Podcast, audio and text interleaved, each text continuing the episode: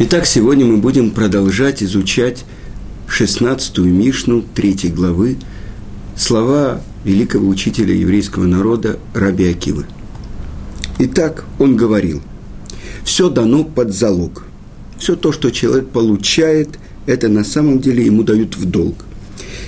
И над всей жизнью раскинута сеть. То есть в отличие от того, что человек думает, так написано в Святой книге Зор, что он пришел сюда навсегда. Он должен знать, что над жизнью раскинута сеть. То есть придет завершение, причем человек не знает своего часа. Лавка открыта, поле возможностей самое широкое. И хозяин дает в долг.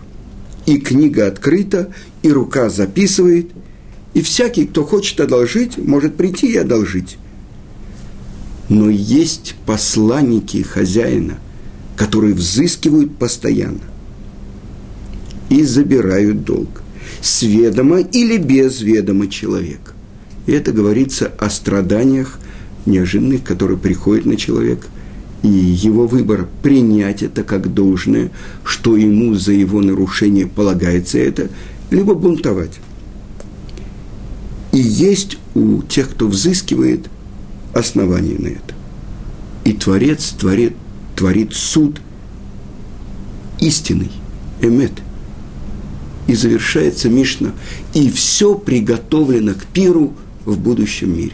То есть после всех этих, казалось бы, ошибок и ложных путей, по которым может пойти человек, который влечется за своим воображением, который идет за разноцветными бенгальскими огнями этого мира – в результате и праведники, и злодеи получают то место, которое называется будущий мир.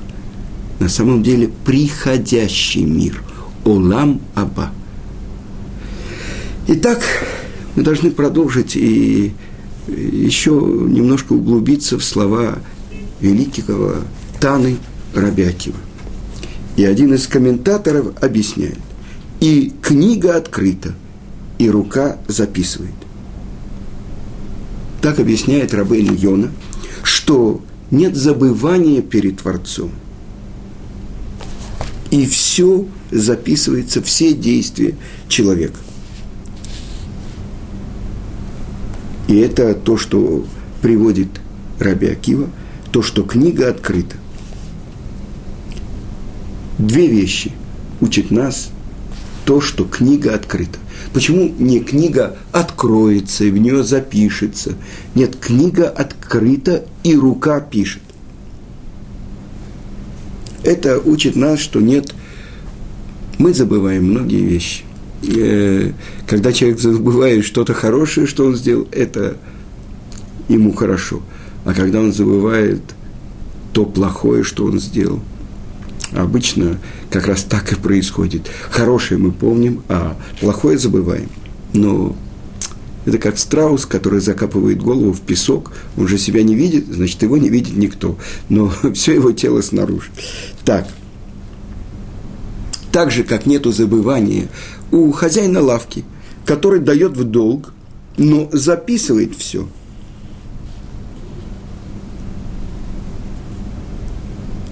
И если бы эта книга не была перед хозяином лавки все время открыта, он может что-то забыть, что-то не записать.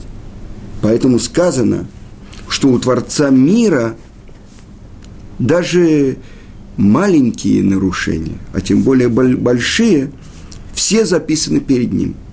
И нет забывания. Казалось бы, ну, человек, э, он поднял 100 килограмм. Кто помнит, что он поднимал 60, 70, 80, 90? Но не так перед Творцом.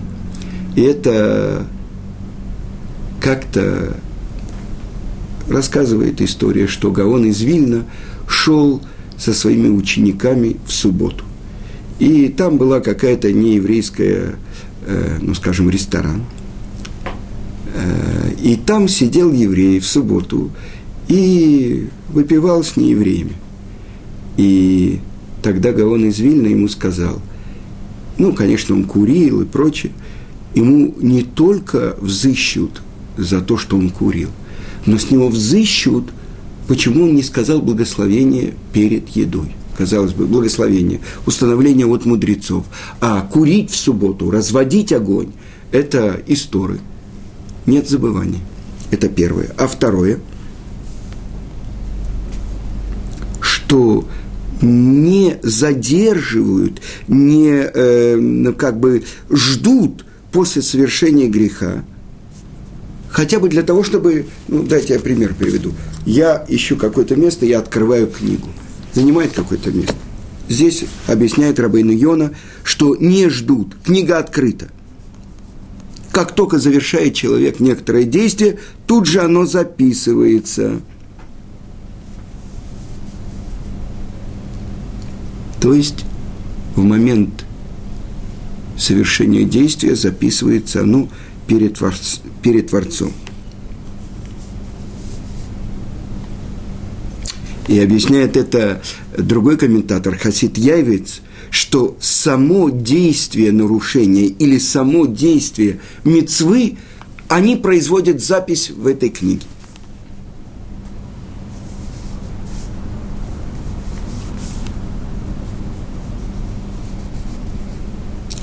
И добавляет Мидраш Шмуэль, что если бы было время, чтобы открыть книгу, закрыть книгу, но книга всегда открыта и всегда в нее записывается. С другой стороны, другой комментатор э, в книге Кнест Израиль, он говорит так, что это за открытая книга? Пинкас – это на самом деле на языке Талмуда, это восковая табличка, на которой пишется там, ну, как на воске выводится, да, это сравнивается со Святой Торой, которая открыта перед каждым человеком, чтобы он ее учил. И только благодаря Торе, благодаря изучению Торы, можно победить дурное начало. Рабейну Йона продолжает и говорит, что каждый человек думает, многие люди, не каждый, думают – что весь мир сотворен для чего? Чтобы получать удовольствие. И каждый, который хочет, может прийти и взять. И счастлив человек, который выбирает добрый путь. А глупцы считают, что этот мир только для получения удовольствия. Я Тель-Авиве на главной автобусной станции видел магазин – в котором, э, ну, вы знаете, это то, что полностью запрещено из Торы, делать наколки. И вдруг там выставляют готовые наколки, которые они сделаны. И вот это молодой человек, у которого, ну, чуть ниже пояса, скажем, сзади написано «Рак лейнот» – только получать удовольствие. Вы понимаете? Так люди. Но праведники, все их мысли – только ради того, чтобы исполнять заповедь.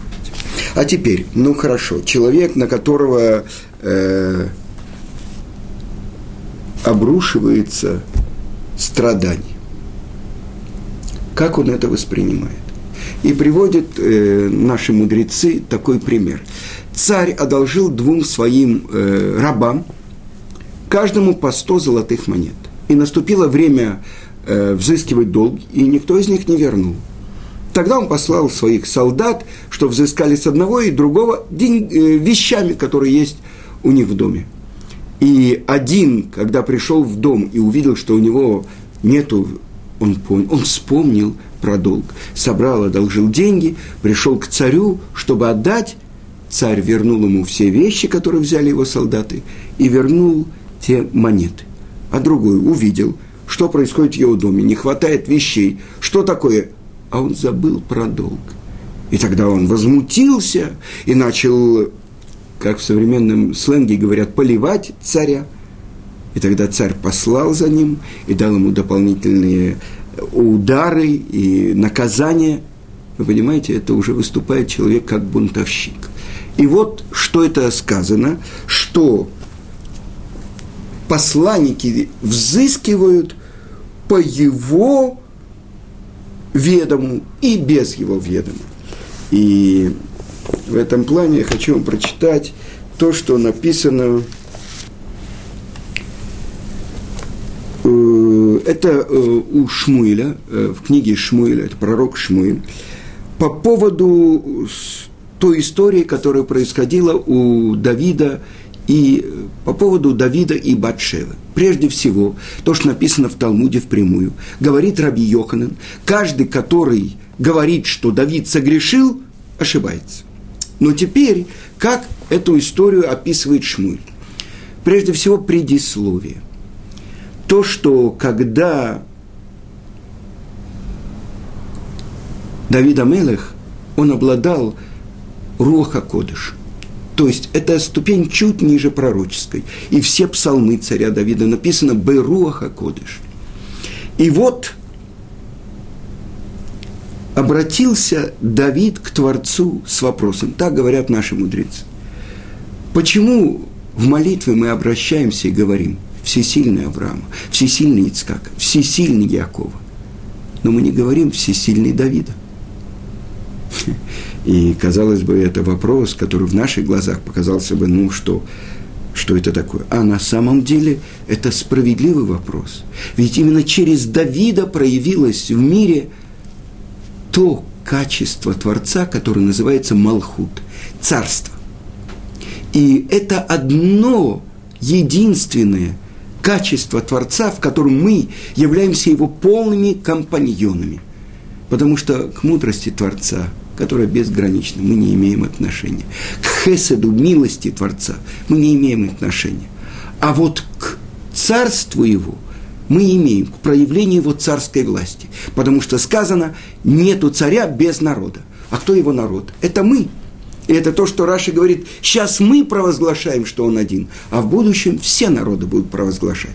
Так вот, через то, что мы добровольно принимаем его власть, в этом мы проявляем его качество, то есть он проявляется в мире как царь.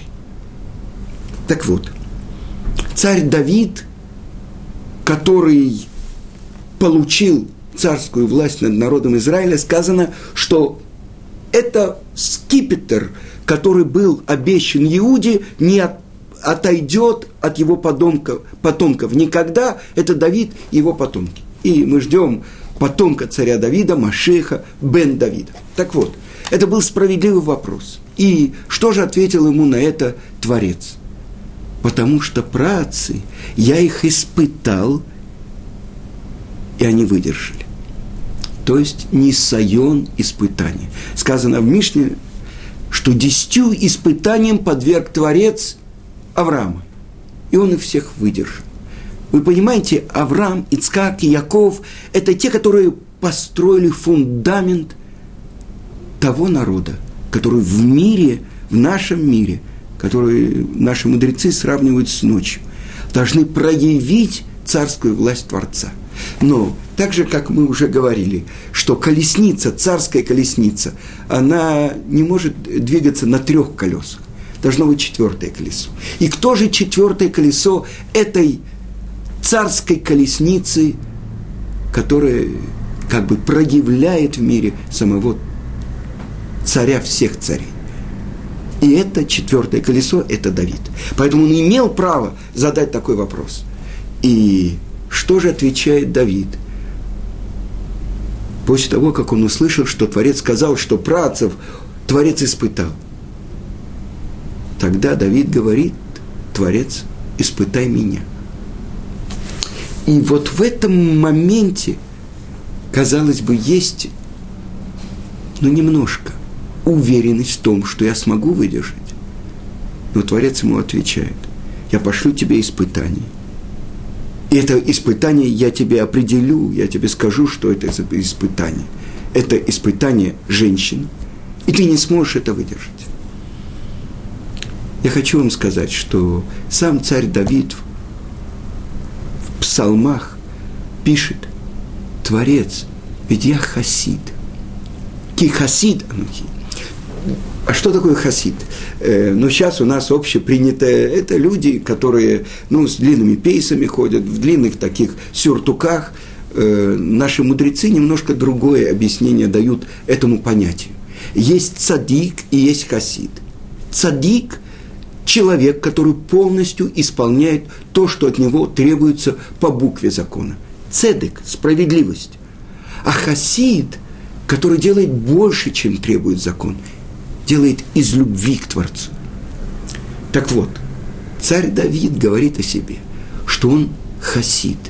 Значит, он делает из любви к Творцу. Больше того, сказано про царя Давида, что он победил свое дурное начало в себе постами, преодолевая, ну, то есть человек, который достиг такого уровня. Он говорит с Творцом. И Творец говорит, я пошлю тебе испытание, и ты не сможешь выдержать. Больше того, потом мы будем читать эту историю э, про Давида, Урию, Ахити и Батшеву, и там написано, что когда Давид узнает, что это притча говорит о нем, через мгновение мы расскажем эту притчу. Он говорит, Творец хатат Иляшем, я согрешил перед Творцом. Вы понимаете? Не перед людьми. Тогда это дает несколько другой взгляд на эту историю. Потому что при поверхностном прочтении, ну вот, пожалуйста, э, я совершил такую ошибку, а царь добит такую, мы с ним в одной компании. Чтобы не было у нас поверхностного, то есть неправильного взгляда.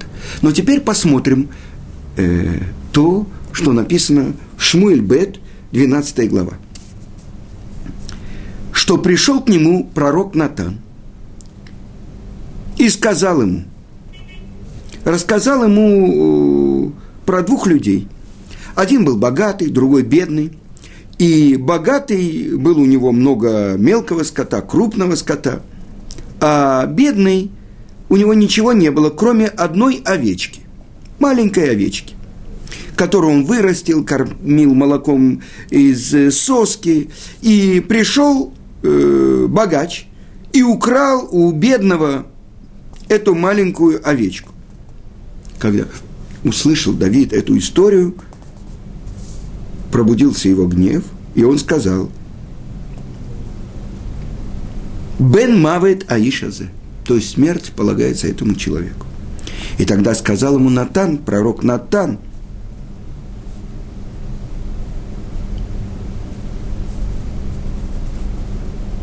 что это только притча, а вся эта история – это притча – что человек, который взял у маленькую овечку у бедного, это ты, Давид, который взял Батшеву у Урия,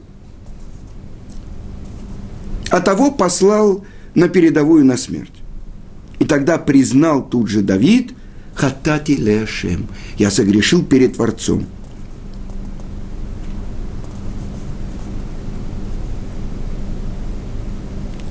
И что это говорится? То, что Давид постановил, что смерть полагается этому человеку, потому что он не знал, о ком идет речь. А то, что сказано, взыскивают человека без его как бы осознания. И по его осознанию.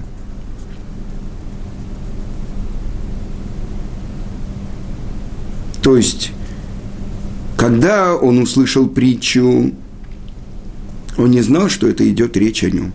Это без, как это э, переводится, без ведома. Да? А пока, когда он узнал, он признал, что он согрешил перед Творцом, и это по его ведому. Так приводит эту притчу э, комментаторы.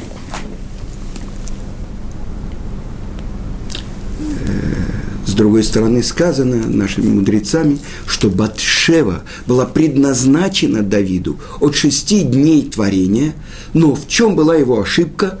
То, что он как бы съел несозревший плод. То есть у нас есть запрет первые три года плоды э, земли Израиля и за границей, называется орла. А четвертый год они приносятся в особенной святости Творцу, он съел несозревший плод. И поэтому первый сын, который родился у Батшевы от Давида, он умер. А второй сын был царь Шлом.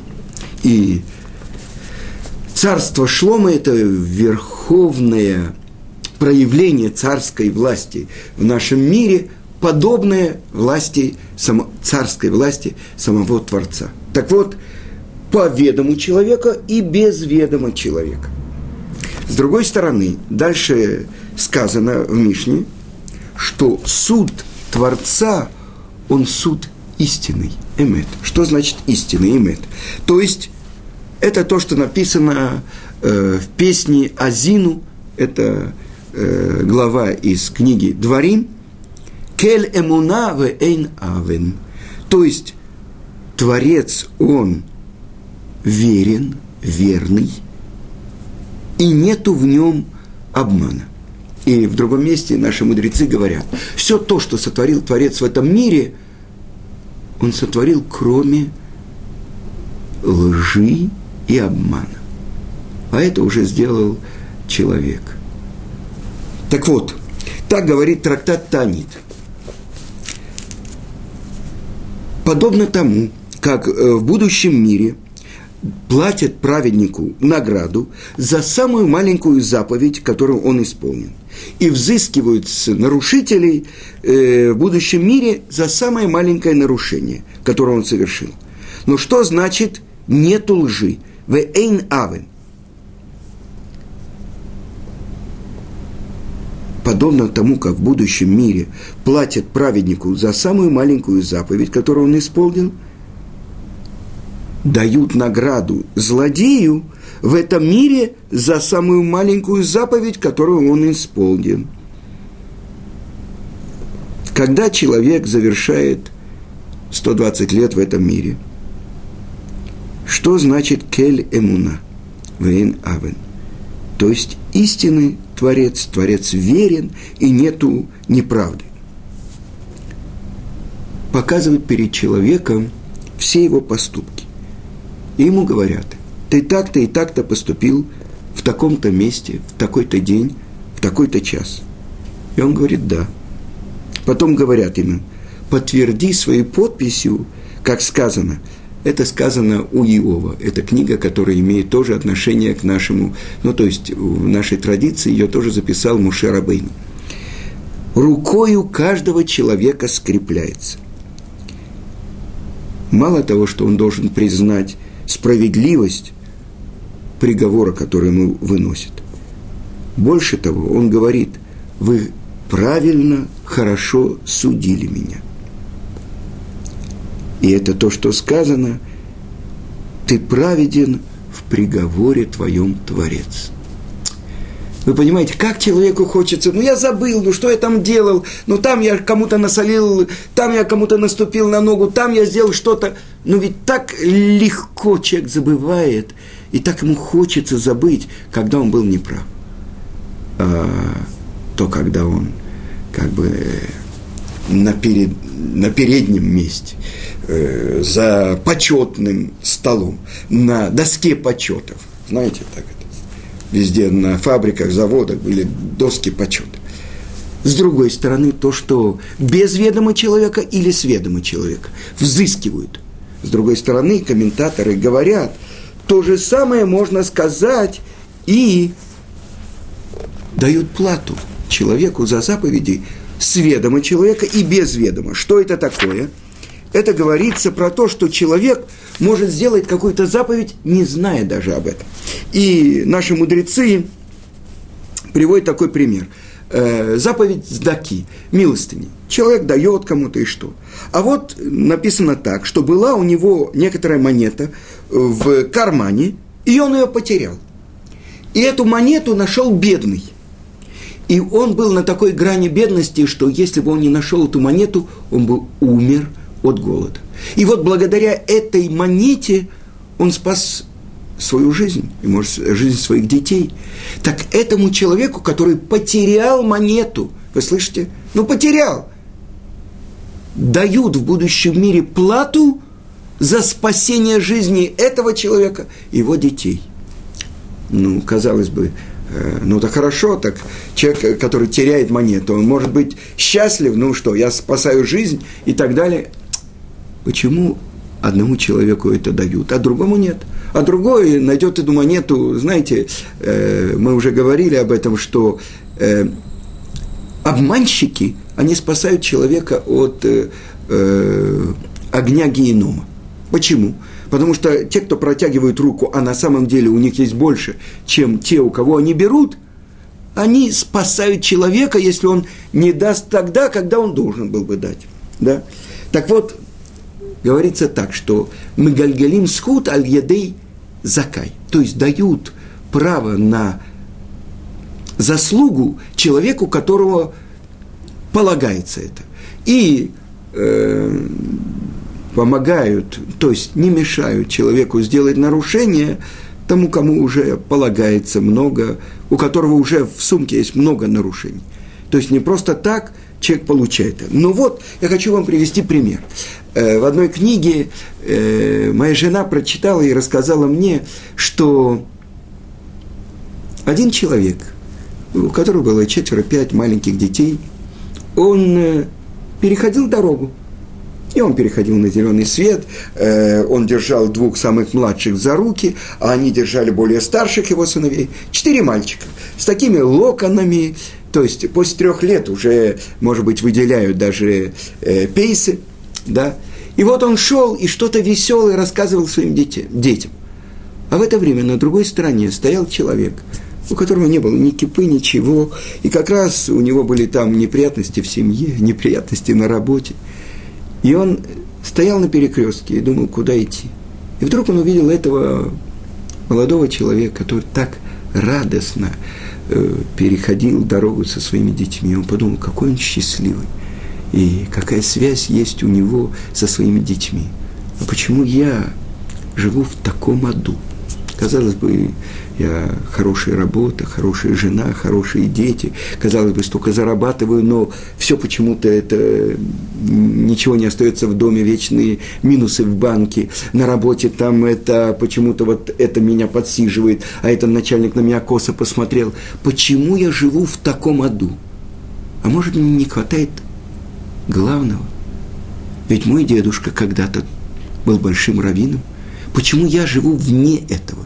И это был первый его шаг, и он пошел на какой-то урок Торы, потом записался на семинар. В результате вся его семья превратилась в семью, соблюдающую заповедь. А что было толчком? Вот этот человек, он никогда в жизни не узнает, что благодаря тому, что он правильно вел себя со своими детьми, радостно им что-то рассказывал. Это повлияло и на самом деле поколение поколение вот этой семьи, которая перевернула свою жизнь и стала семьей, хранящим еврейские традиции, живущим по законам Торы. Человек даже только после того, как он кончит свои 120 лет, ему скажет, смотри, сколько людей ты спас – говорит, я не знаю этих людей. Ты однажды переходил дорогу со своими детьми, вот что оказало какое влияние. Но вы понимаете, что это человек, который полностью посвятил себя изучению Торы и реализацию Торы в жизни. Поэтому, если мы видим еврея, который учит Тору и ходит с таким лицом, это значит, он неправильно учит Тору. И это то, что написано впрямую в Торе. Тахат ашер ло авата это шем локеха бесимха. Из-за того, что ты не служил Творцу в радости. Тот, кто учит Тору жизни, тот, кто впускает этот свет Торы в свою жизнь, он не может не быть радостным. Значит, он неправильно, не мою Тору ты учишь, если ты под ее ношей мучаешься. Это то, что мы учим. Итак, э, мы еще не завершили нашу Мишну, но мы видим, насколько много граней и насколько много смыслов заключено в каждом слове нашего учителя Раби Акива. Но до следующего урока.